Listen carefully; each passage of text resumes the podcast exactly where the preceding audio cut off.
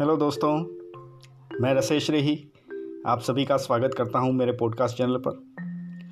दोस्तों, आज की जो मेरी मोटिवेशनल स्टोरी है, उसका शीर्षक है, स्वप्न कक्ष। तो चलिए आज की कहानी शुरू करते हैं। दोस्तों, एक शहर में एक परिश्रमी, ईमानदार और सदाचारी लड़का रहता था। माता पिता भाई बहन मित्र, रिश्तेदार, सब उसे बहुत प्यार करते थे। सबकी सहायता को तत्पर रहने के कारण पड़ोसी से लेकर सहकर्मी तक सभी उसका सम्मान करते थे। सब कुछ अच्छा था, किंतु जीवन में वह जिस सफलता प्राप्ति का सपना देखा करता था, वह उससे कोसों दूर था। वह दिन रात जी जान लगाकर मेहनत करता, किंतु असफलता ही उसके हाथ लगती। उसका पूरा जीवन ऐसे ही निकल गया, और अंत में जीवन चक्र से निकलकर वह काल चक्र में समा गया।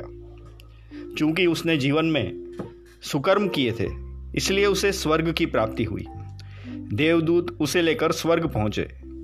स्वर्गलोक का अलौकिक दृश्य देखकर वह मंत्र मुग्ध हो गया और देवदूत से बोला, ये कौन सा स्थान है? देवदूत बोला, ये स्वर्गलोक है। तुम्हारे अच्छे कर्म के कारण तुम्हें स्वर्ग में स्थान प्राप्त हुआ है। अब तुम यहीं रहोगे यह सुनकर लड़का खुश हो गया। देवदूत ने उसे वह घर दिखाया, जहाँ उसके रहने की व्यवस्था की गई थी। वह एक आलीशान घर था। इतना आलीशान घर उसने अपने जीवन में कभी नहीं देखा था। देवदूत उसे घर के भीतर लेकर गया और एक एक करके सारे कक्ष दिखाने लगा। सभी कक्ष बहुत सुंदर थे। अंत में वह उसे एक ऐसे कक्ष के पास लेकर गया जिसके सामने स्वप्न कक्ष लिखा हुआ था। जब वह उस कक्ष के अंदर पहुँचे तो लड़का यह देखकर दंग रह गया कि वहाँ बहुत सारी वस्तुओं के छोटे छोटे प्रतिरूप रखे हुए थे। और ये वही वस्तुएँ थी जिन्हें पाने के लिए उसने आजीवन मेहनत की थी, किंतु हासिल नहीं कर पाया। आलीशान घर, कार, उच्चाधिकारी का पद और ऐसी बहुत सी चीज़ें जो उसके सपनों में ही रह गए थे। वह सोचने लगा कि इन चीज़ों को पाने के सपने मैंने धरती लोक में देखे थे, किंतु वहाँ तो मुझे ये मिले नहीं। अब यहाँ इनके छोटे प्रतिरूप इस तरह क्यों रखे हुए हैं? वह अपनी जिज्ञासा पर नियंत्रण नहीं रख पाया और पूछ बैठा, ये सब यहाँ इस तरह इसके पीछे का कारण क्या है?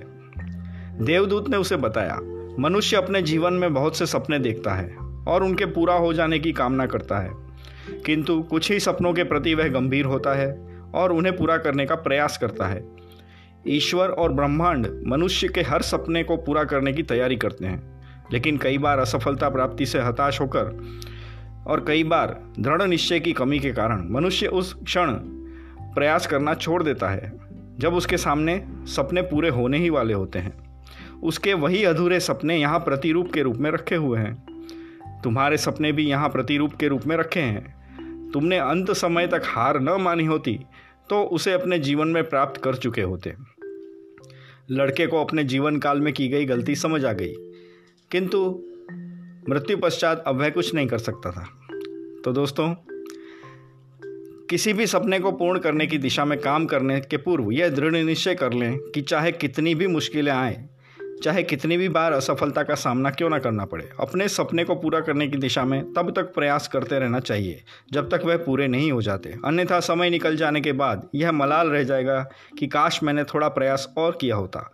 अपने सपनों को अधूरा मत रहने दो।